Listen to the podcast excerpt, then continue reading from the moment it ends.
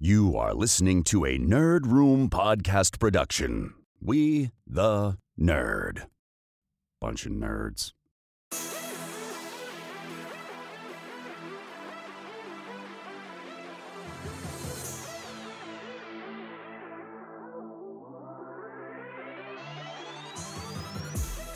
Hey everyone, and welcome to Nerd. We talk all things Star Wars, Marvel, DC, and beyond. This episode number 379, we're discussing 2024's most anticipated in Nerd. I'm one of your hosts, Tim. And I'm Ian. And happy New Year, my brother, and happy New Year to all of you listening out there in the world of nerd. It is 2024. We just crossed the threshold into a brand new year, which means new movies, new TV shows, new content, new announcements, new rumors, and a whole new slate of podcasts for us to look forward to. Ian, my friend. Yo. It's going to be an exciting one. I'm happy to have you here because you want to know something very interesting about the Nerd Room. For Tell the me. last four years, I have had a new set of co hosts or co hosts sitting with me on this very episode. 2021, 2022, 2023, 2024. There's been a different set of people on this most anticipated podcast. So, Ian, can you? I'm going to put this challenge out to you. Can you be the man that shows up in 2025 on the show with me for 2025's most anticipated in Nerd? Can you be the man that lasts? I don't know, man. You got to try a little bit harder. Got to try a little bit harder to be be more likable, man.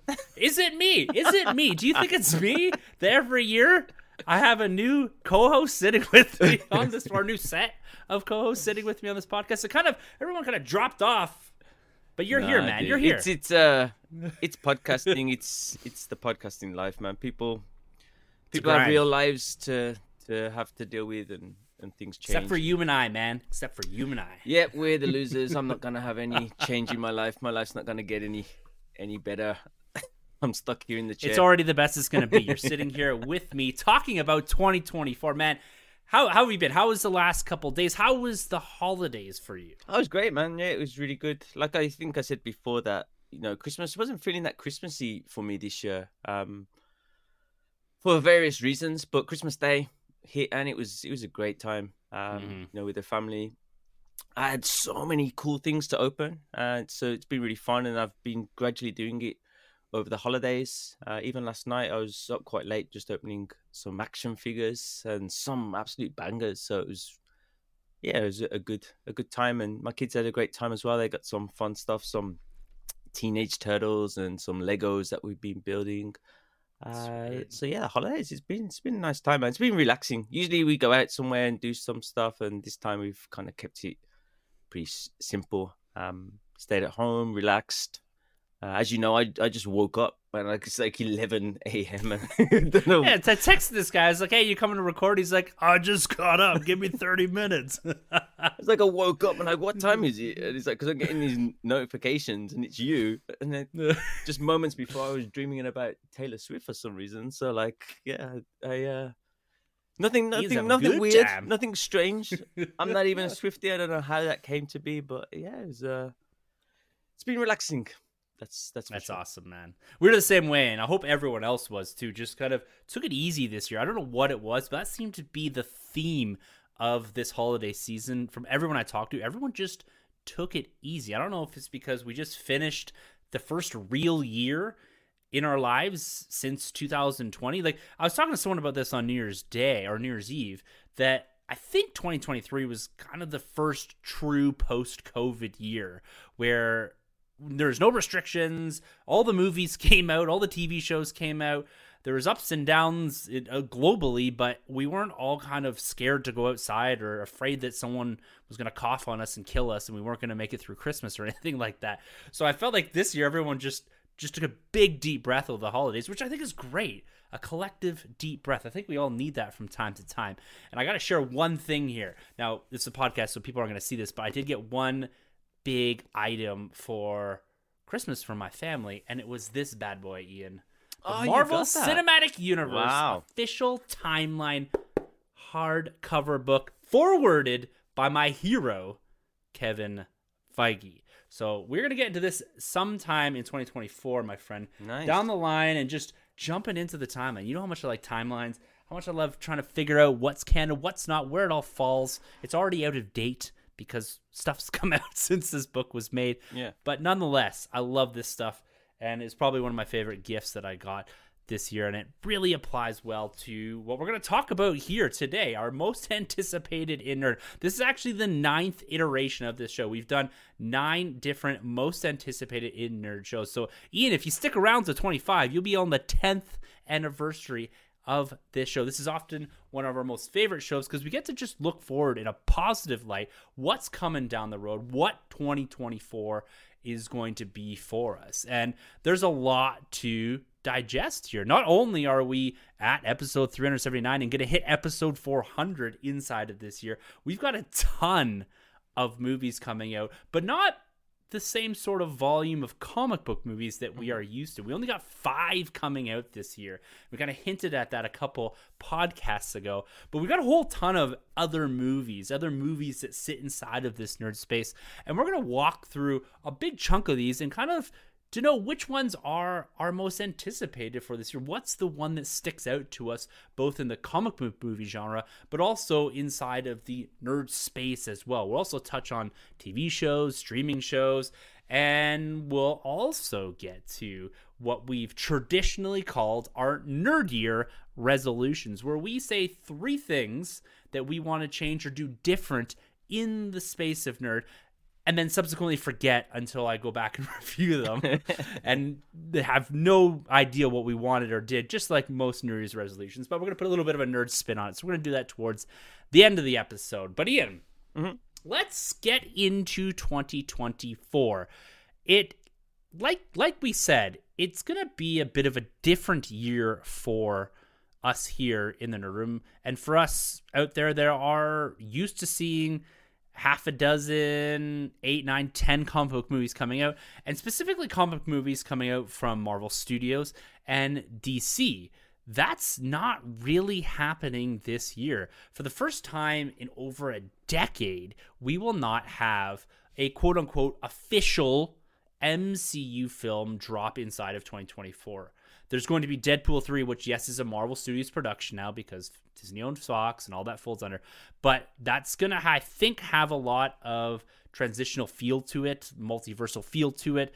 But it's not kind of under the um, true umbrella of the MCU at this point in time. And other than that, there's there's not a whole bunch of there's nothing actually other than streaming on the MCU side of things. There's some Sony stuff coming out as well as a single DC film that's inside of their black band or whatever it is, black label sort of banner, I guess, with Joker 2 coming out. So let's walk through those. We've got Madame Web coming out February 14th, Deadpool 3 July 26th. So big thing here, there's not an MCU movie or a comic book movie leading the summer charge. So nothing in May this year. And that is the first time that's happened in over a decade as well. Then we've got Kraven the Hunter on August 30th, Joker 2 on October 4th, and Venom 3 on November 8th. So, again, there's not a lot to really talk about and chuck around other than maybe Deadpool 3 and Joker 2. But what are you thinking about our very limited and slim comic book movie lineup for 2024?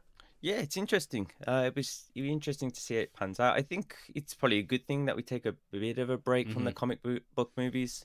Um, there's a lot of other great stuff that's coming out, and I think it'll just give us a chance to, you know, get into some some new, some new different types of movie, uh, and kind of miss the the comic book genre, uh, so that when it comes back, it'll come back with a bit of a bit of force. Um, but the ones that are coming out there, there's some interesting ones. I think Joker Two is the kind of standout for me. Um, Joker, the first movie, I know was like highly successful, and it'll be interesting to see if the second one does the same. Uh, how they'll actually play out that story with it being apparently a kind of musical. I think. Mm-hmm. Um, and for me, the first movie, I I really liked it. I really appreciated it, but I actually found it a hard watch. Uh, when I watched it in sure. the cinema, I just remember just uh, man, this movie is relentless. Like I, Mhm. I was feeling depressed. Like I felt so bad for for um Joaquin Phoenix's character Joker, and I was like, man, this is insane. This movie, I don't know if I'll ever want to watch it again. Just because I have only watched it once. The Yeah. theater watching is the only time I've seen that movie. Yeah, I think me too. Uh, did I don't watch it once again? I don't remember, but it was just yeah, it's a hard watch. So it's one of those films. It's kind of weird to want to see the follow up, um, but I just appreciate how great of a movie it was and how well made it was, and that was the intent of the movie for you to kind of feel the pain of the character. Um, and Gaga's gonna just sell that movie Mhm. for it anyway. Like everyone's gonna be rushing to see it. With it being a musical, we're gonna probably get music coming out of the the movie Yeah. um, and that will also, of course, have a big impact on how successful it is. So I think that's that's the biggie for me. And and then Deadpool, um, Deadpool, I had a, a strange relationship with that that show, that move, those movies, because I actually really didn't like them the first time. Mm. Um, and I went back and revisited them because everybody kind of thought they were good movies. I thought, did is something I missed? And I don't know why. When I re- what rewatched them, I enjoyed them a lot more, and I found them a lot funnier. Okay. Um, and I don't know if that was because I was kind of used to a certain type of comic book movie when those were coming out. You know, I kind of had a preference. And after having so many kind of MCU movies and, and so on, that it was nice to go back and have something different. Um, and then with all the spoilers and stuff, like it's it seems like it's gonna be one of the most fun movies of the year. So Yeah. it'll be interesting to to see how how they play that out. Are they gonna you know use the multiversal MCU stuff? Uh, are they going to do it a slightly different way? And is anything from those movies, from that movie, going to tie into to any future future movies, especially in terms of characters from the the old X Men movies? So yeah, I mean it's it's kind of exciting. Other than that, like this the Sony stuff, Yeah. I can take it or leave it. To be honest, like I'll watch it, but it's it's nothing that really excites me. And you know, the only Sony movie, uh, comic movie that I have been excited about is, of course, Beyond the Spider Verse. But I don't think that's. I mean, that was supposed to come out soon, but Yeah. we but won't be getting that out till, no. till next year. Next year, Yeah, or even probably further. 25. Yeah. Yeah. yeah. it's it's kind of it's an interesting slate because I'm kind of right there with you with both Deadpool 3 and Joker being the I will say it right here, they'll be the only two I see in the theaters this year. I will not go see the other ones. They'll be Netflix watches or something like Prime whatever Yeah. whenever they do come up. I'll eventually get to them, but I have no interest in in going and, and sitting through those. And you know, all the power to the people that that enjoy those Sony movies, the ability to go in and kind of turn your brain off, enjoy some of the connective tissues that they're likely going to spin through here. This is going to be their biggest year ever for comic book movie releases. So I think it's cool. They're trying something different with Madame Web. Kraven the Hunter seems a bit like a regurgitated piece, and maybe Venom 3 can do something a little different and take that franchise in a, a different direction. We haven't seen anything from that film, so it could show up and be the surprise hit inside of the comic book movie space for 2024. We just don't know yet. But given what has preceded it, I'm guessing maybe it's going to go a sim- similar direction, or maybe someone will take it and do something completely different, which would be awesome. But Deadpool 3 is for sure, I will say this, in this space at least, it is my most anticipated. Both not only a Marvel film that's going to have some connective tissues to the MCU, but I think they're going to play fast and loose with not only the multiverse medium that's been used time and time again over the last couple of years inside of this genre but it's going to bring back old characters. It's going to be very nostalgic feeling. It potentially is going to tie in characters that we're familiar with. I wouldn't be surprised if we get some pretty substantial cameos in that movie mm-hmm. beyond your Hugh Jackmans and maybe some of those expected Fox characters. I'm talking about like MCU mainstay characters. That's some of the ideas I got rolling around in my brain on this one. So I'd say that one's going to be the standout for the year. And Joker, I will see this in theaters for sure. Like I said, I have not revisited the original and I probably won't going into this because I feel like it's going to be one of those movies that you don't necessarily need to have seen the previous version. I think it might be and it would be interesting to be just a completely different story with the same character but really not building on a whole bunch other than the idea that the Joker is something in this movie to start as opposed to what he was at the start of the original Joker film. And with Todd Phillips coming back to direct this and Lady Gaga and this being maybe a completely different spin on this character again, I think it has a lot of potential to be again a big, big standout. That was a billion dollar film. Yeah. a rated R billion dollar film. Well, the first one was weird here because it was it's a film that I would never have expected to be popular in, you know, a, a foreign country like Japan, and it was Mhm. huge. Like cinemas were packed out. Everybody was going to see this movie, and everybody was talking about it. You know, students, university students that I was teaching um, at the time, everybody was talking about it, and it was actually having some weird impact on people where there were like crazy people in Japan dressing up as Joker and and doing crazy stuff on trains uh, and even with this one guy walking around with like a knife and smoking on the train like threatening people because he thought he was the joker like it was so impactful he had such an influence that Yeah. And that might sound normal in places around the world, but that's not normal in Japan. yeah right the knife Um, and cigarette piece, I mean.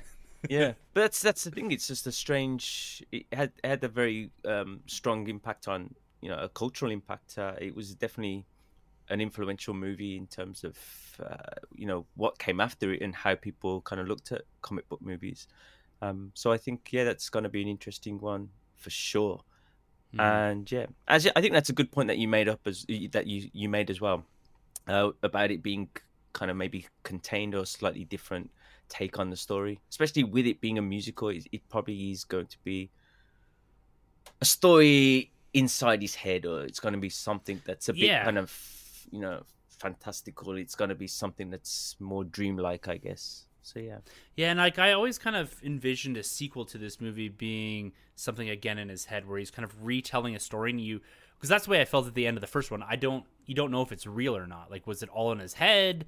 Did this actually play out as it is? Like if you go back to our review of that that I did with Carlos and I think Troy, we all had a different interpretation how that movie ended. Yeah. Which I which was the brilliant part of it all is that it made you think and it made you interpret. And I think this is going to be in a very similar vein to that. And the musical overlay is probably going to lend to that idea in a, in a certain way where it's so out there and so weird that you're like, I don't know if this is actually happening inside of this movie universe or is it just in this guy's head and he's sitting in a padded cell somewhere. And so I think that musical tone and layer is going to make it a much more complex movie and kind of give you that similar idea of I don't really know what's happening and how you interpret it. So each person almost has a unique experience inside of it, which in this genre is is difficult to find at times. Yeah. Because everyone seems to have this similar thing. And that's why potentially we're seeing such a limited slate of films this year is this reaction to the genre itself and it kind of falling off a cliff in 2023. Like DC, the DCEU and the and Marvel Studios had their two worst performing films of all time inside of 2023 and particularly at the end of 2023. So this this here is I think a bit of a reflection of that. The studios kind of saw what was happening, saw on this downward trajectory and are kind of pulling back and saying, "Okay, it's now back to quality over quantity where at, a time we were flooded with quantity in this space because no matter what you slapped it on, it sold." and we're seeing kind of a shift here. And we talked about that last week or a couple weeks ago at the when we look back at the biggest stories. And it was really the the audience's rebuke of big major tentpole franchise films and specifically in the comic book genre. Because as we get into these next few movies that we're going to talk about the idea of genre is there but they are much smaller versions and a lot of nostalgia and playing on some of these films at least playing on reboots that had happened more recently. And i don't know if there is a standout original film coming out this year like a barbie or a super mario brothers but there are some pretty big sequels coming out inside of 2024 it's a big sequel year. It does feel like a big sequel, year for sure. Yeah, um, there are. There's so many, and even you know, just looking into what's coming out next uh, over the year, like there's stuff I didn't even realize, and it's all like two key words you said there: sequel and nostalgia. It seems like that is Mhm. the two things that are gonna get a lot of this this year. Let's get into it. You know, some of the the first movies at the gate here early on in in the year coming out in the spring here. We've got one of the biggest characters right now and one of the most praised movies was what was it Godzilla minus 1. We've mm-hmm. got the continuation of the Western Godzilla movies in Godzilla times Kong or X Kong, New Empire. So a bit of a team up movie of Godzilla Kong inside of that universe that they've constructed where they kind of had both of these guys running parallel and then they crossed them over more recently and they had the big bash and fight them up a couple years ago and now we have this movie New Empire. So, you know, taking Godzilla, one of the more popular characters right now and and running with it, I think seems pretty cool. Yeah. I, I do though think I think maybe minus one is going to change that a little.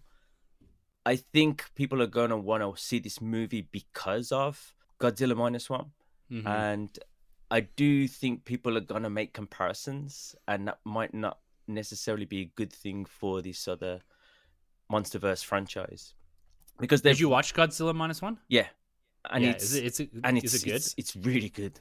yeah, And I think the reason why it's really good is it's also you know a very human story, um, and you get to see Godzilla being what original Godzilla was kind of like. You know, um, he's not this kind of superhero that the MonsterVerse kind of makes him out to be.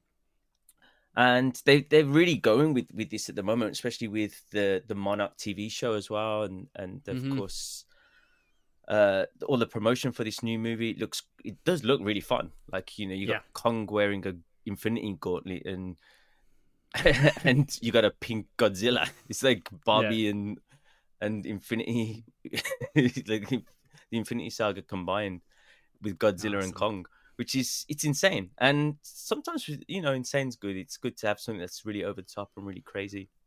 Um but yeah, as I said, it's it's gonna be a lot of people making comparisons. People love to make comparisons these days. Just going back to Mhm. Joker, like I've already seen on Twitter people saying which is the best Harley Quinn, you know, uh, Margot Robbie and, and Lady Gaga. We haven't even seen we haven't even seen the new movie yet, and it's like a completely different take on it. And I think that's how people have to go into this this these Godzilla movies. It's a different Godzilla, man. Like it's not the Mhm. same. And yeah, it makes me wonder how people are gonna react now to this movie coming out after minus one because you know i think again people make comparisons and people are gonna take one and drop the other maybe um Yeah. I would say that like with this franchise, I I like I did a big rewatch whenever what was the last one that came out? Was it Godzilla I don't know, whatever the fight was movie, the last Godzilla movie that came out with Godzilla and King Kong. oh yeah Whenever it, monster what's that was called something of the king of not king of the monsters was it king of the monsters something like that. I can't remember, but I I watched like all of them, and I I've quite liked the build up. The last one, it's it's starting to get a bit goofy because like they're starting to go to the extreme. That was when they had like the kaiju or the mechanical Godzilla, wasn't it? that Yeah. they fought, and so it's it's starting to you know has it jumped the shark, if you will. I don't know. We'll see what this one what puts forward, but that's some of the fun behind it is the idea of how outlandish it all is. And so that comes out in April 12th. Now, I'm only going to talk about this one movie for very very briefly. It's it's a movie called Civil War. Now, it's not Captain America Civil War or anything like that. It's actually a movie about an, another American Civil War. And I just watched a movie on Netflix called Leave the World Behind. Have you checked this one out on Netflix? leave the world behind that's a julia roberts one is that that one Yeah. yeah yeah Yeah, I quite like that movie. And you know, spoiler like if you haven't watched the movie, give it like a two minute like d- triple bump or quadruple bump on the thirty second piece here. But like that movie turns out like the reveal is is actually the start of an American Civil War, like a brand new one. And this seems to be a, a theme going into twenty twenty four with the American election and all this stuff. Mm-hmm. But this is like big bombastic American Civil War movie coming out, and I I just watched I just stumbled across it today while doing this and watched the trailer, and I was like, whoa, like they're really leaning into this concept Wow, right now. yeah, I haven't- into- i haven't seen the trailer i have to check that out yeah it's it feels like you know when that era of movies when it was around 2012 and all those like crazy movies were coming out about the end of the world and all that stuff and all the weather phenomenons and everything it's kind of it has that feel but like a brand new american civil war. It's like a chunk of the states like secedes like it's called the western forces and they're fighting against the eastern part and there's like all these battles and stuff and like it, it seems pretty far-fetched but maybe not i don't know Yeah. what's gonna happen in 2024 but well leave the way leave the world behind kind of did it was uh, it was quite an interesting take on i really liked it yeah. on on how how to and it was also kind of uh, you know it kind of highlighted a lot of the the issues and um you know existing things with with today's society and, and the modern world. It's it's a very clever It clever is. movie. Kind of each character kind of plays a certain type of person that exists in you know today's society and and how they react to things, and then everything that's going on. It's quite a complicated, an interesting take on how a new modern day war would take place. Um, Oh yeah. Yeah. And like and it, it has like weird horror elements and thriller elements to it and you don't really know what the movie is until you're like three quarters of the way through. Well, Like, one great thing I think they do with that movie is like the, how suspenseful it is, and what they It's do exactly, yeah. they linger on a moment for so long Mhm. that I'm like getting frustrated. Like there was Yeah. times when I'm like, I want to froze. Just show me what's going on. Just Exa- throw it the same way. And I then- was like literally yeah. it's like, why is it taking I- so long to tell me what's going on? And when you see it, it's like, oh, whoa, it's cool. So it's like they Yeah. really keep you kind of, you know, gripped to the screen. to it's well done and Mahershala Ali, he's good in it too and like like Mm. when they show up at the door, you're like and the, you're right, they just linger and you're like okay, is someone to get stabbed here or like what I don't like I, I had no idea what the movie is even about.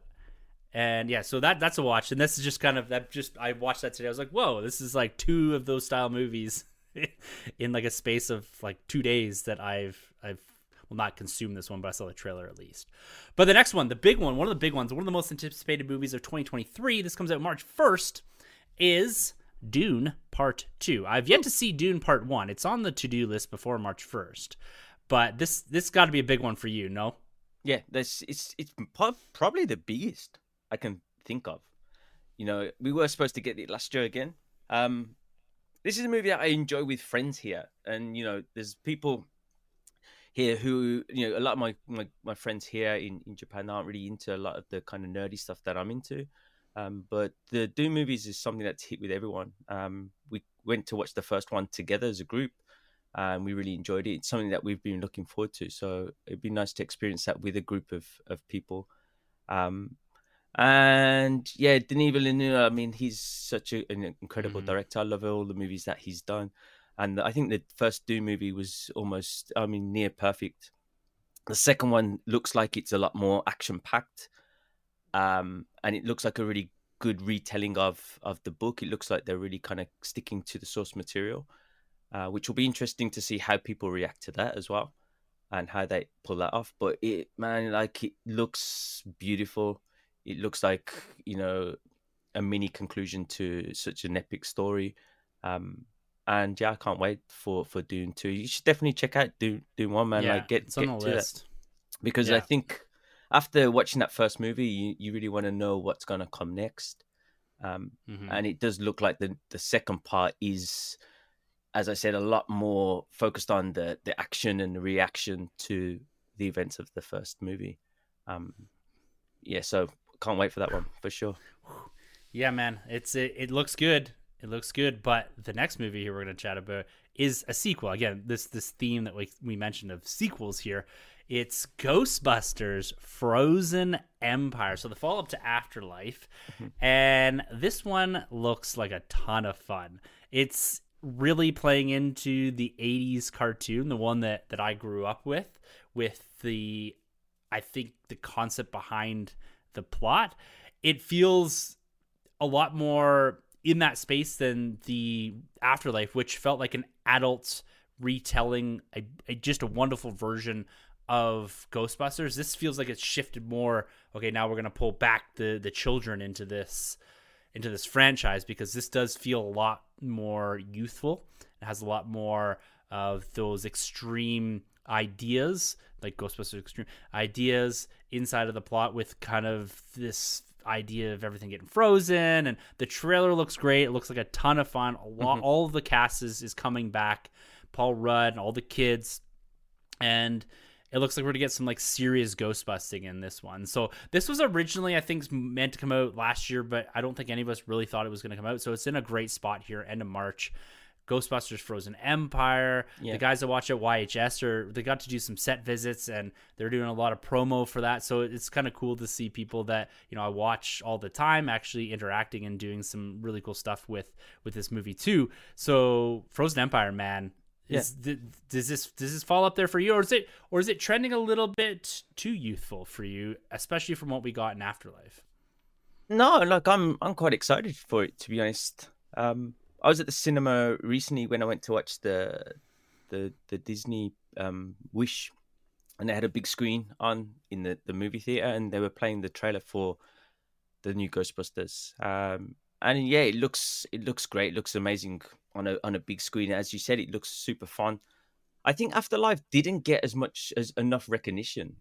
No, You know, I you know it kind of went by really quickly. People didn't seem to rush to see that movie, and I think it was a a really great um, continuation of the the original movies. Um, you know the, how that movie ends. Like man, I was in tears, and every time I watch it, just seeing the old team together again, but then seeing you know Egon and how you know respectfully they did that, like how they kind of paid tribute to him, Mhm. um, not in a weird way. And the the new one, yeah, as you said, it, it just looks really fun. I'm actually surprised that the old crew are in the follow up in in this Mhm. um, Frozen Empire one. Because I- I, and I thought I, thought it was more of a passing of the torch and to Yeah. the kids, and I was a bit worried about that because you know that doesn't always work, does it? Like the kids having Mhm. the kids be the the main characters of the movies, it's quite hard to pull off, and they really did a good job of it in the first movie because you did have some of those adult support characters, and it looks like they're doing the same thing. You're going to have the kids being the main guys, but you also have the the adults as the the Yeah. support for them as well. I think I wonder if they had either a great time putting together Afterlife or after the reception Afterlife, they thought, well, this franchise actually has some legs left in it, and there was such great and positive reception to what they did there that they maybe they wanted to be a part of the follow up because they kind of set it up where Winston was always going to be a part of whatever came next, but it's more like Dan Aykroyd and Bill Murray. Their their parts, you know, you could see cameos, but it looks like they do have a reasonable role inside of it based off of the trailers. Like they're not hiding them or anything inside of the trailers. So So yeah, I, I think as well with that first movie, sometimes you can kind of tell from movies that people had a good time making it, and that's how Mhm. I felt with Afterlife. I think that kind of Yeah. chemistry really came kind of came through. You could tell that the kids had a great time making that movie. You could tell that you know Paul Rudd and and the rest of the crew, you know, really got along. Um, and yeah, I think that could be the case. It could be the case of these actors are actually they want to continue this this you know this franchise and this story because it was so fun the first time. And it does look like they've amped up the fun big time. They've made this into a lot more of a i like how you said the kind of the cartoon. It does feel very Mhm. real the real ghostbusters esque like the kind of sure wacky crazy characters and the whole city being under siege. I think that's a really good and fun way to take take these movies Yeah. so yeah And I think they even did say they took inspiration from the real Ghostbusters on this oh did stuff. they Like wow you- wow Yeah, I think I think you kind of have to, right? Like you you don't want to get into like this pattern of making the same movie over and over again. Like this will be by far the most extreme swing they do on the like I, they had a lot of yeah walking marshmallow and ooze and all this kind of stuff the city and all that but i think this is going to be a bigger swing into the kind of wild and crazy end of it like we got in the real ghostbusters like and i think you you kind of have to go that way and embrace the fun of it all too and the the craziness and do something a little different. I think that's the biggest piece because afterlife was in some sense a a passing the torch like you said but in another it was also a love letter to those first two movies. Yeah. and and really honoring that and, and bringing it to a full conclusion and so this one has to almost like pivot the franchise and say no we're gonna go in this direction and because there's likely to be a follow-up to this as well Yeah, uh, as and I think that's does as well what they're trying to do because I guess there was a big gap from those older movies. That was the Mm-hmm. only thing that was a little strange with Afterlife was nobody had heard about the stuff that happened with you know Stay Puft Marshmallow Man and Mm. stuff. Like the kids are like, "Well, I've never heard about this," and like you didn't hear that there was like a huge Marshmallow Man like only fifty years but ago. is it but is that is it that weird because like my kids think the 90s were like a billion years ago and like are they are our kids gonna care what happened in the 90s about all you know what i mean like I, yeah, if there's a huge marshmallow man walking through a city, I think that's something that people will talk about for hundreds of years. I don't know, but quite possibly you're not wrong there yeah, but but I guess that's what they're doing with this one because you had such a big. They have to bring the Ghostbusters. They have to give them purpose. Mhm. Afterlife was great because it brought us the characters, it introduced us to the characters, but it's a very isolated story. The rest of the Yeah. world didn't know about these things.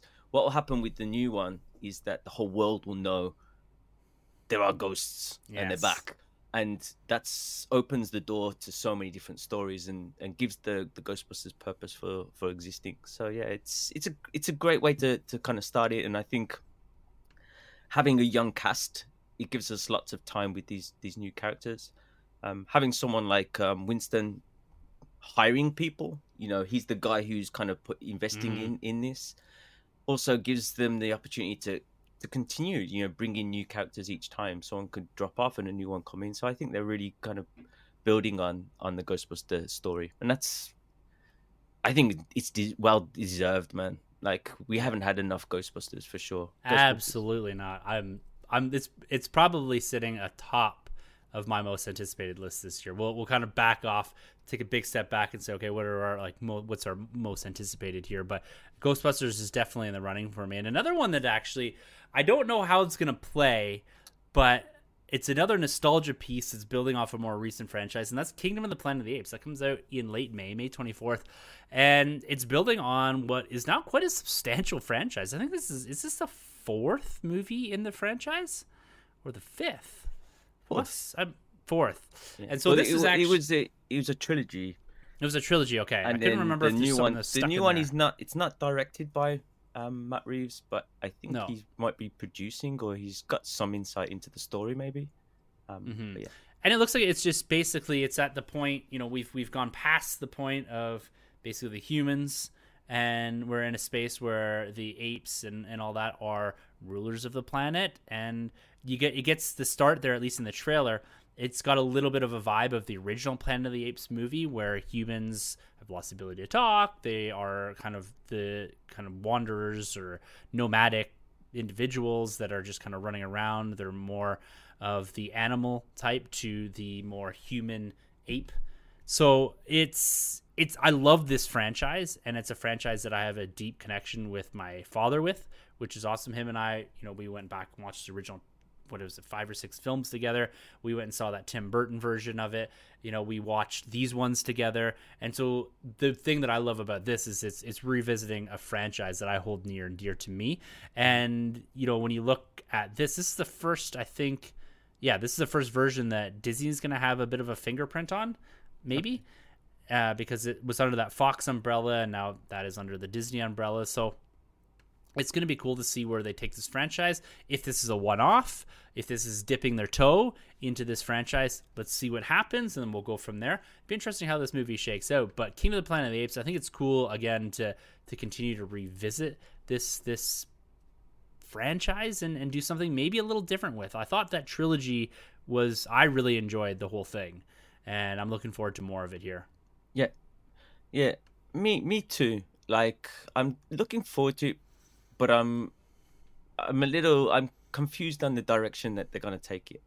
It Mhm. seems like they're trying to definitely, you know, hang on to the success of the that first trilogy, and they're really gonna progress with more and more movies.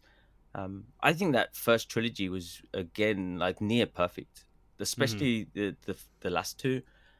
Uh, it was a brilliant story, and you know it was really well done. Matt Reeves, of course, he's a really great fil- uh, filmmaker. You know, passing of the torch onto a new person and a new story. Yeah, we'll have to see how it goes. the The thing is, I like Planet of the Apes and I like the concept, but I don't know how many stories you can tell in that Mhm. world and how different they can be, um, because every Planet of the Apes movie kind of has very similar stories and similar situations and it's it's hard to really you know you've gone through the war with the humans and that's past you now have humans who can't really speak. And all of the conflicts and all of the stories are held now within the the ape community. And that's cool. But how much can you milk that? How much Mhm. how many stories can you tell from that? Uh, is this kind of a leading leading up to the original movie? And then will we get a kind of retelling of that story? Um i don't know. But it, I think looks I great get I get I get the vibe that the original trilogy kind of took us up to that first Planet of the Apes movie, the Charlton Heston one. No, I think that this. I think that this one will, because this is set like a hundred years or more after the original Okay. trilogy. But I guess in that that first in the the trilogy, um, in the last one, the humans, most of the humans could still speak. They were slightly losing their voice. Yeah. Whereas with the original movie, you know, it was distant future where like nobody can speak and the humans Yeah. were like animals. Um, This almost feels was- like this new one almost feels like yeah, like it's a bit like that original movie. Oh yeah, yeah, that's what I feel, and it looks like they've kind of passed. That's that's why there's that huge time gap. Mm-hmm. Uh, it'll explain why the humans are now very kind of animal-like and, and feral, and it's. I think that's that's why I think it might play into that the original. We might get, you know, a kind of Charlton Heston style character come in. Um, they might bring in time travel of some kind. That'd be interesting. That's the way to put a twist on it, like where you kind of mess around because we've had a very linear trilogy, and like the original Planet of the Apes, they get into some weird stuff towards the end, Yeah, and it would be pretty wild if they did something because they grounded that trilogy very like in a very different way than the original movies were, and like the original movies dealt with like nuclear explosions and all this kind of stuff, but It'd be interesting to see where th- this one goes because, like you said, it, it you, you don't want to retread. Like it's just, you just don't want to see the same. Oh, it's eight versus eight battle. Like we've kind of seen that time and time again. We saw that with the Tim Burton version as well, to a mm-hmm. degree. So yeah, that plays out at the end of May, and then we get into kind of the summer months here, and not including the comic movies that we've already talked about. But here's a movie that I'm excited. I think it's a reboot, but maybe not. It's Twisters. It's this. I, maybe it is a sequel because there's an S on there, very much like Aliens, but it's a. I guess we'll call it a sequel here. I might be wrong to the original, the '90s movie Twister, mm-hmm. which, if I'm going to be honest with you, I was terrified in my early teens of tornadoes. Like like whenever that came out, I thought every thunderstorm was going to be a tornado that ripped apart my house and killed my entire family. Like I was terrified. Every thunderstorm, I was scared. Like un- an unreasonable amount because of this movie. And or because of Twister. And now we're going to revisit Twist we get to Twisters, which in hindsight, when I reflect back on it and I've watched it since, like it's a great movie. And Glen Powell, who is in Top Gun Maverick, is mm-hmm. stepping into a lead role here. So it's going to be about storm chasers. It's going to be about mega tornadoes and likely climate change and changing environments, all that stuff. I think it's going to be a fun ride. It's going to be an awesome summer movie. Comes out July nineteenth. I'm actually quite looking forward to to whether it's a sequel or reboot, whatever it is. I think it's going to be a lot of fun. Yeah, and, like this goes back to what you said earlier about nostalgia. This is Mm-hmm. this is nostalgic for me. Like it, Yeah. it's weird to say it um because it doesn't feel like it's that old, but it is. Yeah, That first man. Movie, like, what, I remember- 94? I actually remember going to the movie theater to watch that with my family. We were on we were on a holiday. Um, I forgot where we were. We were in England somewhere anyway, and we were on a holiday, and we had nothing to. do. We went to watch at the cinema, and I remember really enjoying it. And I remember us buying the VHS. We had the VHS up for that movie, and it was a really fun movie. It was a great movie at the time. It came out around. It was kind of around the Independence Day kind of time. Yeah, it came out 96. Independence Day was also 96, I think. All right, yeah. I kind 90 of seem to remember those two movies kind of competing, or those two two movies being very Yeah. kind of close together. yeah, Um, Independence Day was July, and this came out in May. So yeah, Okay, it's yeah. like they're like your summer movies, very similar to what these this one is. Yeah, that was a really. I don't know why that that summer really stood out for me, and I think it was because of movies. Um, Mhm. so I'm really looking good forward year. to Twister. Yeah, it's it was a good year, and Twist, Twister was a really fun movie. I'll have to go back and rewatch that. I wonder how well it's aged, especially like the special effects Like- and stuff. The cow, yeah, it probably doesn't look fantastic right now. great, great. That like that stand stood the test of time. That.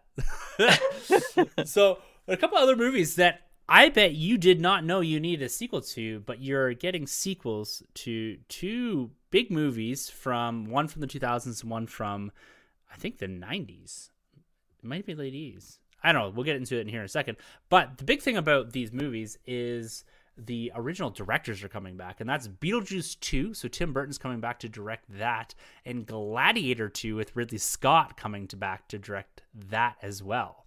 Now, Beetlejuice 2 not only has Burton coming back, but Keaton, Catherine O'Hara, and then it's introducing what is now becoming kind of Tim a Tim Burton esque actress in uh, Jenna Ortega. Um, she kind of fell into that Wednesday role, and she kind of got these this darker tone to her. It seems.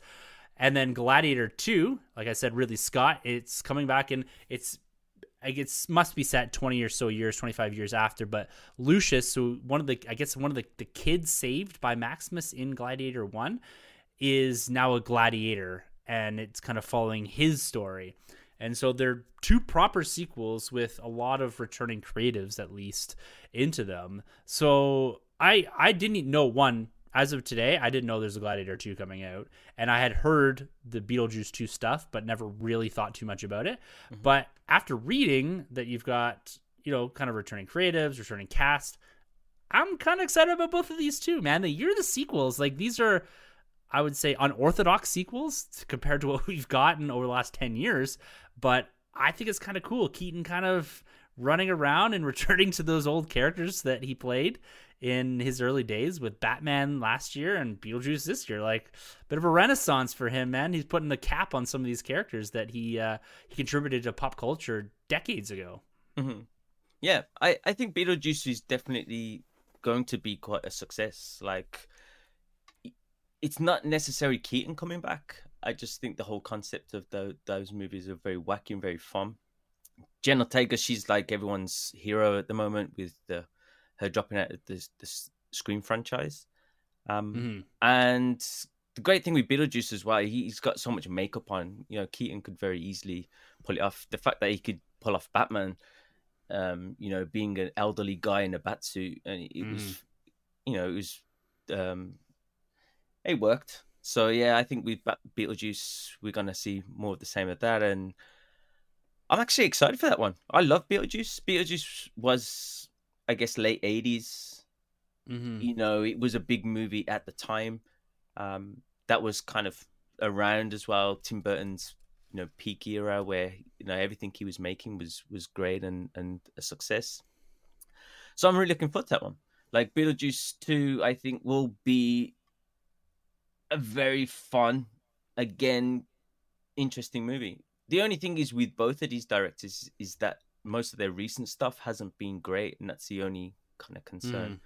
And with Gladiator 2, like I don't know, I'm I'm I used to love Ridley Scott, and it's kind of the, a shame how his attitude towards things has kind of put me off him. Like he's a bit yeah. of a, you know, he likes to complain about everything, and he seems to think he's, you know, the dog's bollocks, and he's he's just he's not man. Like a lot of stuff that he's making recently, he's just he isn't very good. Um, yeah, it's, it's I don't I don't really follow him that much. I, yeah, and you know the, the thing that Gladiator holds near there to me is it was one of the first DVDs I ever owned. I think the first DVD I ever owned was U five seven one, that submarine movie. Yeah, and I think the second was Gladiator. wow! and so I got a lot of viewing hours into Gladiator, and at that time I was like a teenager, and it was like super like you know it was like the Spartan era of stuff, right? It was like very like macho. Let's watch this and cut some heads off and stuff like that. Like I always thought it was a cool movie. Gladiator One was a fantastic movie. It really was. But what can you? What else can you do? Like I don't like I don't know how you fighting people. Like yeah, it's just basically it's almost. I would say that this, at least with Gladiator, it's kind of like a almost like a soft reboot. I would call it. Like you've you're 30, whatever it is 20. When did that come out? 2001. Uh, I just keep spewing um, 2000 and so like you're 20 almost 25 years later mm-hmm. and so you, you kind of have a whole you'll have like a nostalgic contingent of people and then you're introducing this idea this roman style to a whole new generation of moviegoers i guess mm. and so yeah you could probably t- it's probably going to be a very similar story to be honest with you like you said you can't do anything different there'll be a love story there'll be a bit of throwback to the original you know, like it's it's not going to be anything crazy, but I, I mean, you know, the Roman Empire is a great it's a great setting. Mm-hmm. We don't get enough movies and, and content coming out of that kind of era, but at the same time, like if it's outside of the arena, then you could do so many different stories. It's it's just a, a weird.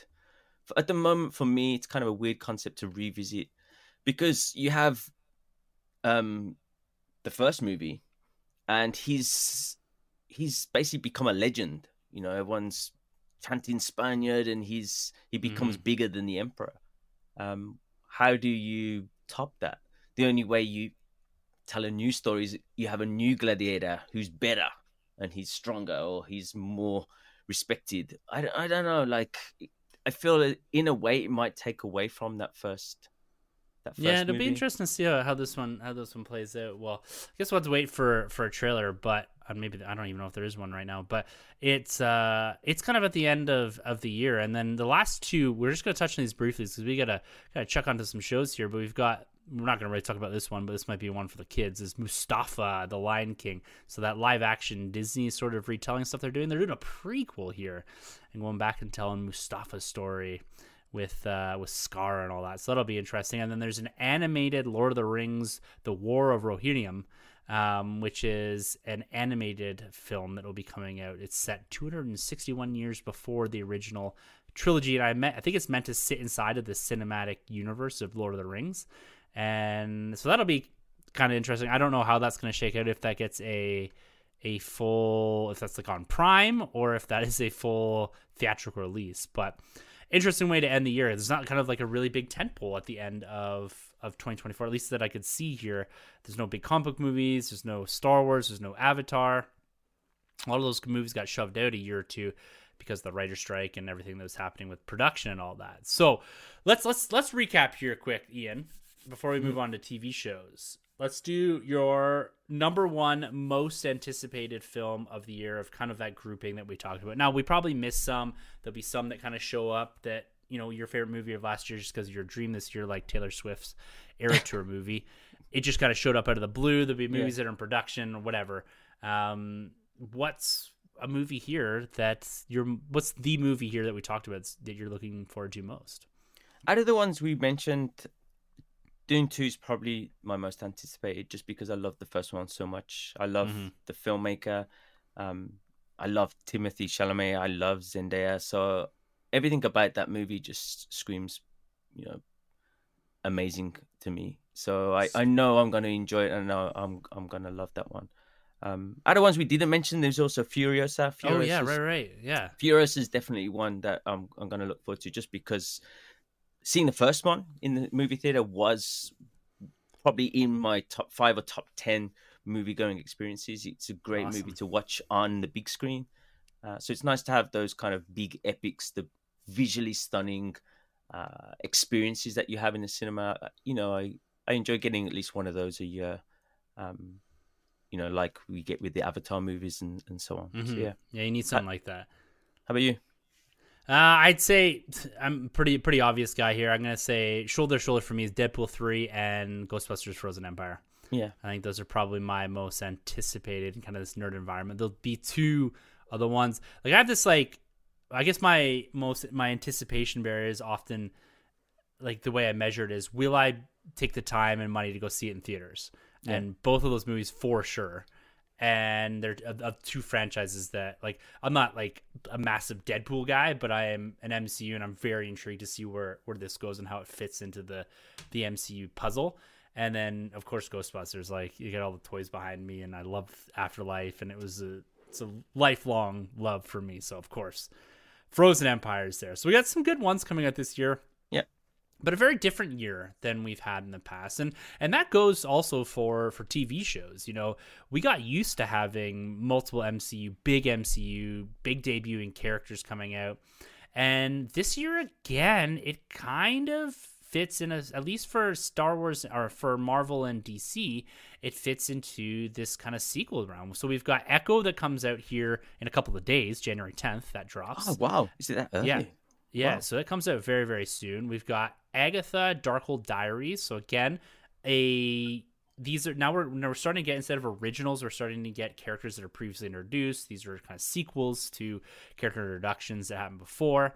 Um, and then we've got X Men '97, which is pretty cool. So continuation of the cartoon from the '90s. That is pretty badass. And we've also got The Penguin. Now, this is meant to come out on Max in late 2024, and this movie is set one week after the events of the Batman, so Mhm. Matt Reeves' Batman, and it focuses on the rise of Oswald Cobblepot, the Penguin, in the aftermath of the Big Gotham flood and everything that's happening there. So we got f- those are the four comic book movie esque shows that we got coming out this year. Those MCU ones, I would say I'm gonna watch them, but they're not gonna be appointment viewing like Loki was. I can tell you that right now Yeah. and like like um, some of the other ones that we've gotten in the past. Now, Daredevil Born Again was meant to come out. I don't know if the production's going to allow it because what I'm hearing is that they've gone back to the the drawing board with that one. Yeah. So it looks like this this might be the slate of comic book movie shows that we get this year. Thoughts on these ones? Uh, yeah, I'm I'm excited to see any kind of comic book show, especially after Loki, because sometimes you'll get surprised. Like you never Mhm, know. It's true. Um, Echo, I've seen some footage of Echo with her fighting Daredevil. He seems Yeah. like he's in it quite a lot, and I do really like that version. Which is surprising to me. I did not know that was happening. yeah, he- he yeah, in I, yeah. I don't know how that plays out. It, I guess it's you know it's set in the same place, so it makes kind of makes sense. Um, but Echo's a strange character because she's kind of not so interesting. Like I, uh, I don't know. She's kind of like a daredevil in a way without a costume. Yeah. And you know, I I don't know if how people react to it. Like the fight scenes look really good. They look like they're really well well made and, and choreographed. So I'm excited to see how they they play out that story. Um, it seems like a weird one. I think a lot of people question, do we need an echo? And it'll be nice for it to be a surprise. You know, Mhm. I, I like it when people complain about us getting new stuff and then we get it and everyone's like, oh, it's so good. Can't, Yeah. can't believe like I, I enjoyed that so much. It's like, guys, that's why you got to wait to watch it. And I hope Well, I'm never going to complain about too much stuff. Like you know, in a, in a sense where okay, if you're getting just masses of stuff that isn't great and it's just kind of coming and going, I'd say almost like a secret invasion. Like I wanted to like that so bad, it just just didn't land for me. But you have to remember too, when a lot of these were filmed, is in an era when Disney Plus was driving all of the creative decisions inside of Disney specifically, and it was about volume, get eyeballs, get new things, and so that's where a lot of these stories kind of come from. And so, I whether or not like maybe I give the creators a pass, you know, you you can th- throw shade at Disney or whomever you want, but it doesn't matter to me. But I think like that, I have that always in the back of my mind when it comes out. Like when people say, "Did do we need an Agatha Darkhold Diaries?" Like I don't know, like maybe there's a cool story in there, or even if there's like a really cool thread that it picks up and and runs with it. Like I like again, like I said in the past, to look at these like comic books. Like if it just picks up a cool idea, runs with it a little bit, and then drops it over here for someone else to pick up in three four years. I think that makes it the show a success, and it makes it interesting, and it keeps the stories mo- moving forward. Yeah, I, I agree. Like I'll I'll watch them all. Like Agatha's probably the one I'm looking forward to the least. Um, but that's more just to do with personal preference. I'm I'm not a big.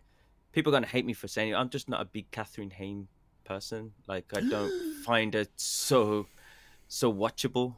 Um, Aubrey Plaza as well. Like I don't know. She's all right. She she sometimes I find her a bit irritating. So so uh, having having those um in the show yeah, I, again i'll watch it because it could be really fun like WandaVision was great and there's parts of that that kind of witch story that could be really interesting could be really fun so i'll give it a watch penguin penguin though is on the other side of the spectrum like i'm super excited for the penguin Yeah, it's gonna be cool. And it's crazy that they've released so much footage of that like we got like a was it a trailer or a teaser last year it was like Mhm. something but it was quite long and we got a lot they'd filmed quite Yeah. a lot and it looked very much like the batman Yeah, it's Um, gonna be good. It's gonna be yeah, top it's gonna be good. tier. it's it looks like it's kind of yeah like a crime drama Mhm. set in that universe and it doesn't have to really have so many superheroes in you know whether they pop in or pop in or pop out i don't know but like it, it just looks like a really well made tv show um I'll say I'll put this out there into the universe as a 2024 prediction. I bet you Pattinson makes a appearance in that in that show. i think he has to Yeah, Yeah. I agree. I think it, I think it's going to be one of those things that's hush hush, and but I think he has to whether it's Bruce Wayne. I think it might be both. Bruce Wayne. I think also Batman will make an appearance in that as well. Like, yeah, I, I it's, it's, a must. It's, made by Matt Reeves, right? It's his, his show yeah. still. Yeah, so he's making. Yeah, it has to. And the, they've announced some stuff with the the next Batman, or there's rumors that they're gonna bring in um, one of the Robins. Mm-hmm. Um, I forgot which one they said it was gonna be, but you probably would need a TV show with a bit of time passing where you might see some of those build build on those characters. Rather than have it being another introduction of a superhero they could use that show to just show maybe Bruce Wayne having somebody adopting a child or having somebody to, that he takes care of in the background as a kind of yeah. backstory uh, and then they can then jump straight into it with the, the next movie so i think his they... ward he needs to adopt 22 year old man. Maybe. now, our only taste of Star Wars this year may or may not be on Disney Plus. There's definitely no movies coming out, but we've got the potential for Skeleton Crew as well as the Acolyte. So two. I think the Skeleton Crew is meant. Is it meant to be in the Mando universe, or is yeah, it set at the same time? It is okay. So that's set in that Mando universe, which is really cool. And the Acolyte I think is meant to be more tied to the sequel trilogy. Is it or is it? Before? No, it's pre. It's pre, pre Phantom Menace. Oh, okay, it's like, so it's like hundred years before Phantom Menace, I think. Okay. Okay, very cool. So they're going to play different concepts and themes inside of that. The Skeleton Crew being set a, like a non-force show or a non-force wielder show inside of that Mando universe, which I think is cool. It's going to build on that again. And as we mentioned a couple weeks ago with the success of Ahsoka, and Mando season three last year, building up that Mando universe, and Filoni moving into that creative position inside of Lucasfilm where he is driving that universe as well as the a big screen movie. At least that's what we're all assuming. And so this is just going to build on that universe. So I'm pretty pumped about Skeleton Crew.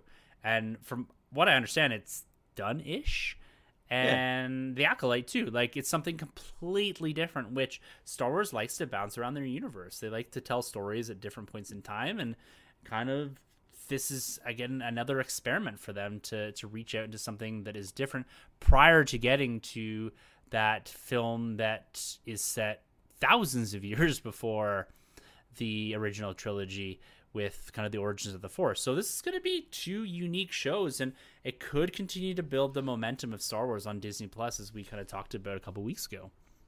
Yeah, Skeleton Crew sounds really fun to me because it seems like it's Goonies in the yes. Star Wars universe, yeah. and I think that's one thing that Star Wars is missing a little. They always seem to miss the mark with their um their child actors. You know, mm-hmm we, we don't have that many children in Star Wars, and when we do, people don't like them.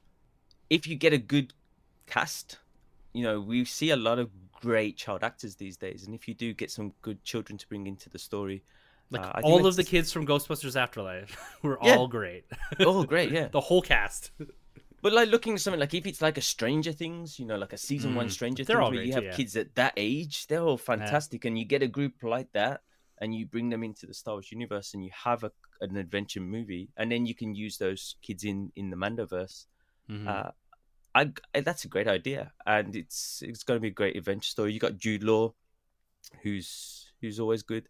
Um, some I'm really looking forward to that one. And Acolyte, it seems like with that they've definitely been giving us some some kind of information based on where that's coming from with maybe even Ahsoka, like the whole Dathomir and um, Night oh, Sisters yeah. and, and stuff like that. Oh, and cool. with it being pre Phantom Menace, I think it might even focus a little bit on stuff like Darth Maul and maybe origin stories there. Like you might have those different species in those worlds. I dig that. Um, being told there, uh, uh, and we might get to see what happened on those planets and why they fell and, and stuff like that. So I I like the idea of the acolyte too.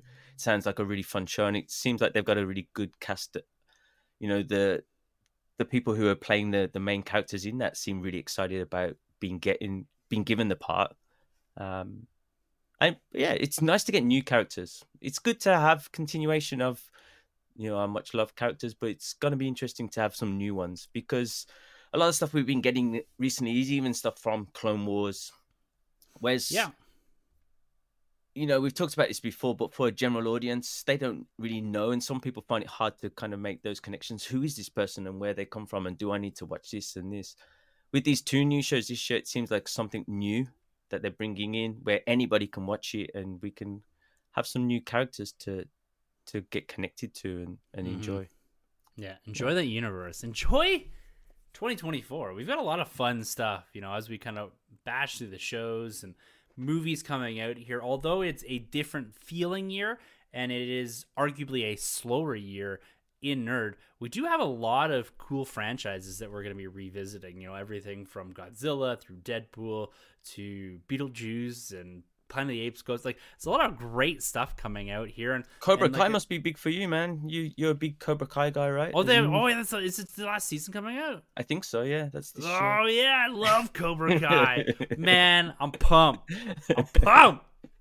Gotta love me some Cobra Kai. Ooh, okay, so this is gonna be a good year. I think it's gonna be a fun year because it's gonna be different. Yeah. And I think that's something that everyone is searching for right now is is different, unique. And even if these are franchise films, they're all unique franchises. Dune, like it's it's all kind of all over the place here. So I think it's gonna be a fun year to to consume inside of the nerd room, at least from the the film and TV shows perspective. But Ian, we've got we've got an entire year to talk about this stuff, and we're going to be doing this. And you know, it's it's we're just back to the normal nerd room schedule. As long as Ian and I can make it work, we're to be dropping these episodes weekly because I freaking love recording this show. And one of the things that we've done for the last nine years of this is every year we we do this first episode. We talk about nerdier resolutions and.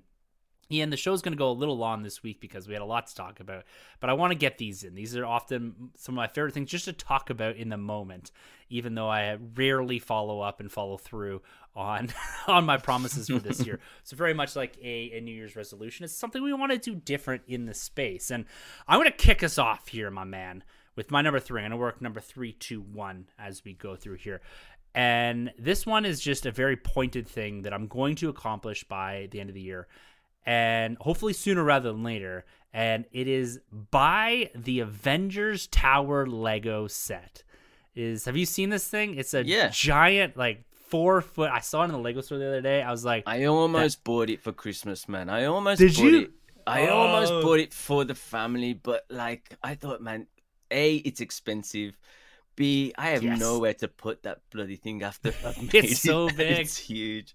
And like that would be my whole holiday making that because that Yeah. thing looks like it would take the whole year to build. It's got it's it's so cool. Like I've seen it in real life. It comes with so many minifigs, including the first ever minifig of my hero Kevin Feige. He's got a minifig there. And if you go to the Instagram, the NerdRM, I posted my Lego minifig collection. I've got all kinds of them, and I love just all of it. I've got the big Avengers Helicarrier. I've got the original Milano. I've tried to get like the big pieces from the MCU universe. There's a lot of playsets. I don't love the playsets, but they've had some really cool big pieces recently.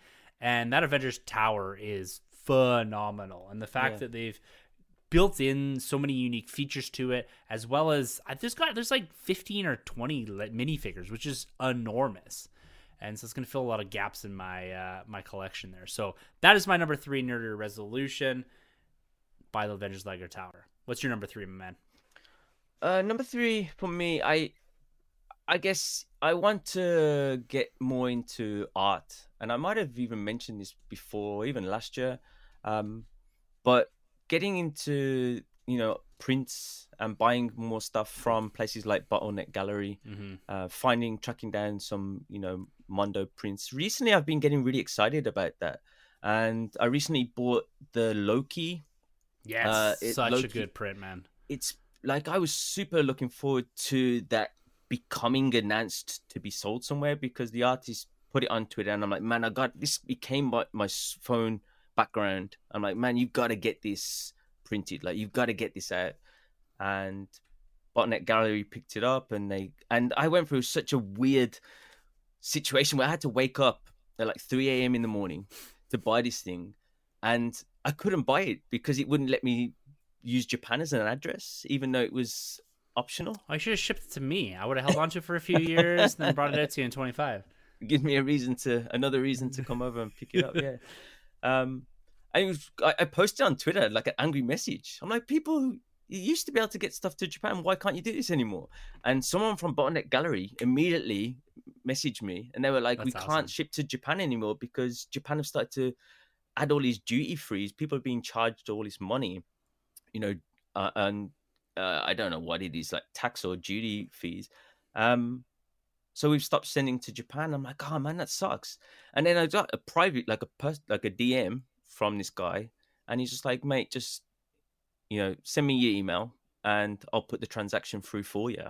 And such great customer service. That's He just- amazing. it's just bing bang bosh straight through into the basket sent out to me immediately um so now i've got this nice relationship with with bottleneck gallery and i'm going to try and start ordering more stuff from there because once i get these prints i get really excited about opening them Yeah, man. more I so got a couple. toys. i don't know why I got a couple a couple years ago. I got I did like a same resolution like two three years ago, and I bought it was the year I bought like two Jurassic Park prints. I bought a Star Wars print. It's kind of hard to see behind me. I've got a Ninja Turtles print. Like there, it's phenomenal stuff. And the size, it's whatever that size is. I can't remember. It's not twenty seven by forty. That's a movie poster. But whatever thirty six by whatever it is. It's it's an awesome art framing size yeah and it looks so good on the walls and it brings such a refinement to your to your room having Yeah. these art prints on like i have a ton of movie posters but i've always felt that they they they just feel like a, a step down from these prints. Yeah. And once you get those prints like they're just so good. And they're such a cool that little number written in the corner it's like yeah i'm one of i'm one of 200 yeah Um, it's amazing. but yeah like- like you said as well like in your room wherever you put them in your in your house whether it's your nerd room or your living room or whatever like when people walk into the room when you walk into the room it's always the first thing you're Mm. going to look at because they're Yeah. such a big they're so big and they, they're Yeah. such a big part of the the wall space. Um you know i come into my room and i, I barely look over at my hot toys because they're all there's so many of them and they're all kind of crammed together in these cabinets whereas you sit down i'm looking around and i've got my Star Wars prints here, Batman. I've got some Silk and Spider Man stuff, and they're the things you notice, and they're the things you look at more. Uh, so I think art, those art prints are, are important, Nice. and the fact that there's so many great artists making incredible, incredible, uh, you know, art now for nerd stuff. Um, yeah, that's that's what I want to do. Get more of it. I love it. I love it. So my number two nerdy resolution is this is an ongoing thing, but I took most of last year off collecting. I, I started a new collection. I got a few little things early on the year, but I was I was pre- I didn't buy anything brand new, and I'm I'm sitting and existing inside of that retro space. But my second one here is to add to those retro collections. I've got some holes in my Power of the Force. I've got some holes in my vintage Star Wars. I got some holes in my WWF Hasbro. And so I want and Ghostbusters and Jurassic Park. Like I've got holes in all of them, which is great because I just love having this idea that you have this kind of living display. But I want to add little bits and pieces to all this, and I always like to have a story behind some of these ads, and so that's kind of my goal number two here is just to keep building on those retro collections and and having fun in that environment. So mm-hmm. that is where I'm going with my collecting years this year is that Lego and then this guy or, or this this goal here are my two two big ones for the collecting space. Yeah, very nice. Yeah, and I've I've enjoyed like keeping up to date with with your um retro collecting.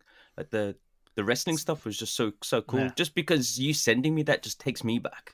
You, know, Yeah. you send me a photo one of these, I'm like, wow, yo, I had that. Like I had the Yeah. Bushwhackers, or I had this character, and I was even on the uh, Mercari here, just searching for stuff for you, just like, Yeah. you know, does this one, does, and then it took me back to those character shapes, and then like, I remember the Dick Tracy's, and I'm looking for the Yes. Dick Tracy's. It's Yeah. like- and I think that's a good thing with with the retro stuff. It really does hit those nostalgia feels, and it never gets old. You know, a lot of new not. toys you put it on your shelf, and it's great, but it kind of loses that.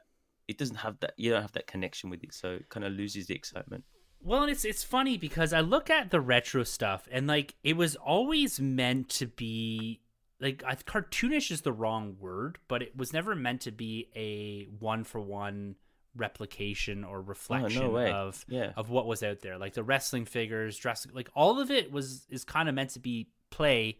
Like it was meant to be inspired by, but not a direct interpretation of. And this is where you get into that like uncanny valley of like Marvel Legends and all that Black Series, and that it it's good, it's great. Like when you compare it to what we had before, but mm. if it's not perfect and bang on, you look at it and you're like, eh, like this could be better. Even though it's like one of the best Captain America action figures ever produced, you're like, I just don't see Chris Evans in there enough. You know what I mean? Yeah.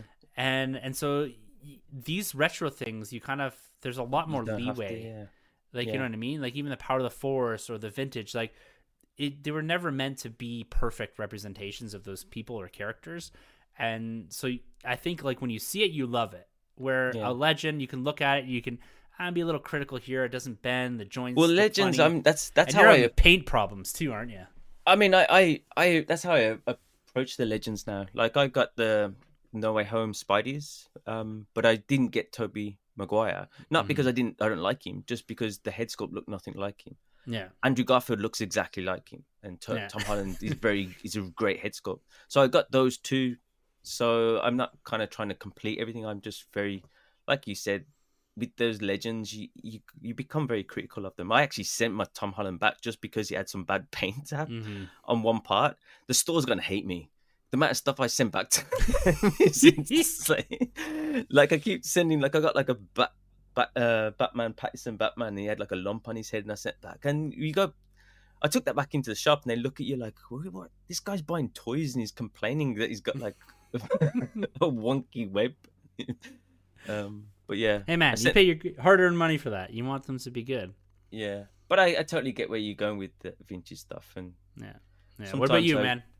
My my next one, like going back to what I said with the just then, like you know, looking stuff and getting bored of it. I think I want to start having a lot more fun with my toys, mm-hmm. with my collection, my collectibles. Um, Christmas has been a big one for me because I've been getting figures that I wouldn't from lines that I wouldn't usually get stuff from.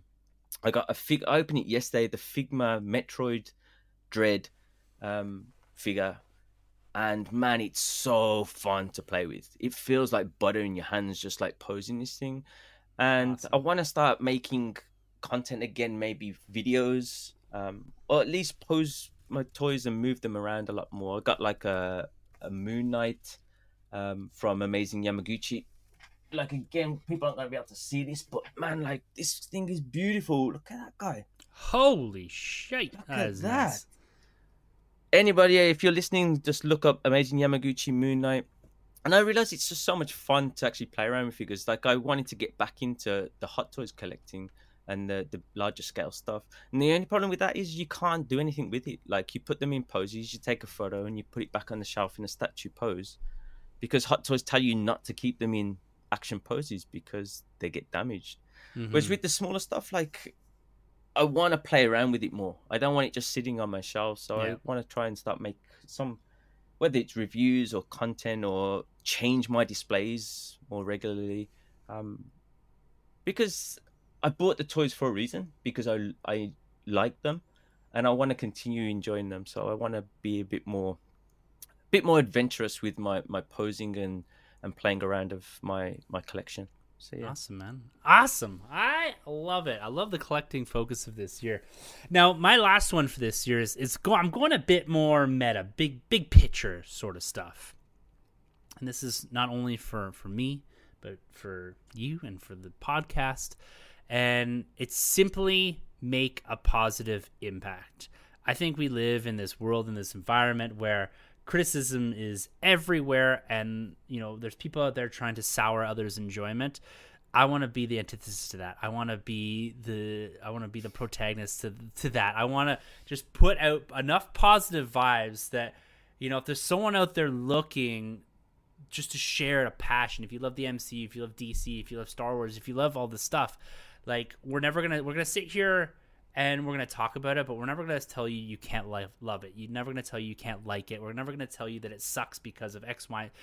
It's just not to be that. Like I want I want anyone that comes here to this podcast, and when it comes to any of the stuff, any of the content that we produce, to come here and smile and be like, yes, I, have found my people, my community.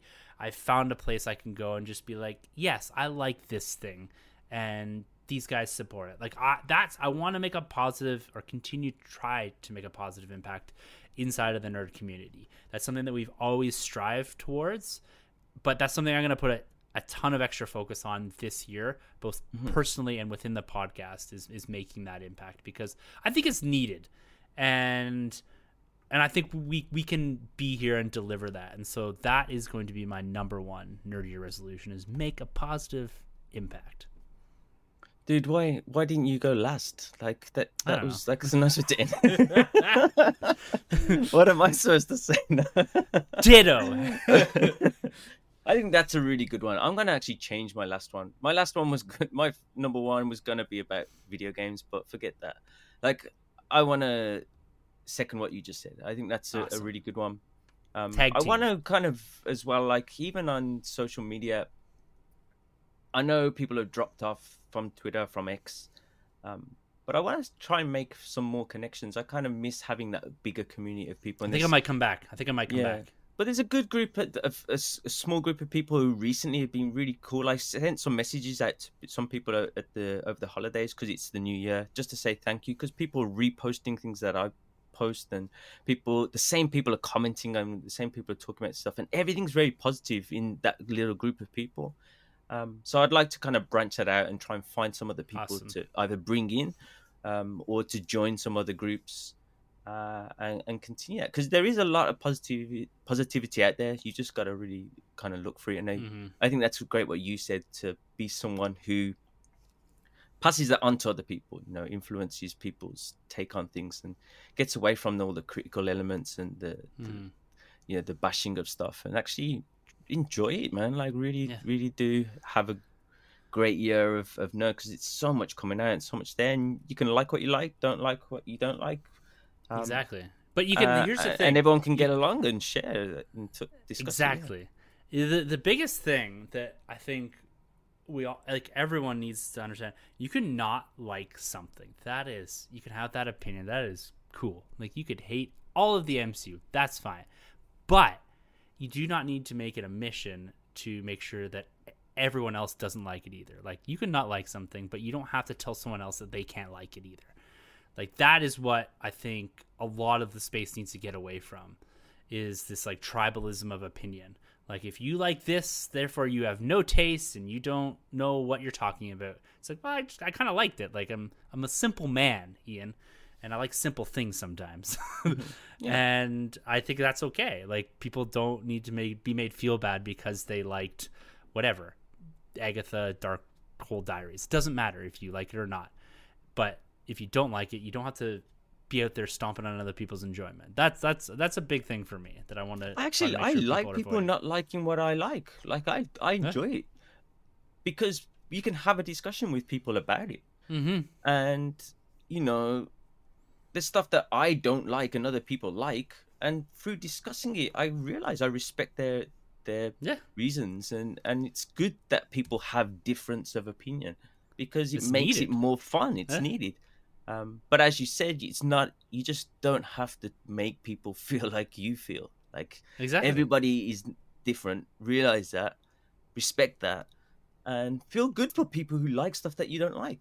Yeah, Like, like, oh, cool. that great. Someone someone got something out of this that I couldn't or I didn't. That's Yeah. that's perfectly good.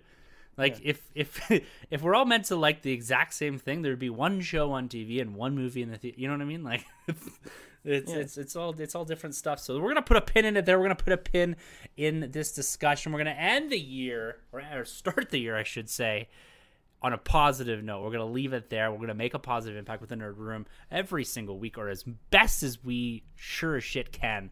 We're gonna try to make that happen. If that means solo for me, solo for me, and tag teaming it here, having guests on once in a while periodically. We're, we're gonna do it all here in the nerd room. We're gonna have a ton of fun with it in 2024, and so we hope you guys come along for the ride. And we want to thank you for being here. Whether this is your first episode of the Nerd Room, whether this is your 379th episode of the Nerd Room, thank you for being here with us, and we look forward to taking this journey into 2024 with you. So, with all of that being said, 2024 looking straight at us. Ian, for the Nerd Room, I'm Tim, And I'm Ian. and thank you so much for entering the Nerd Room.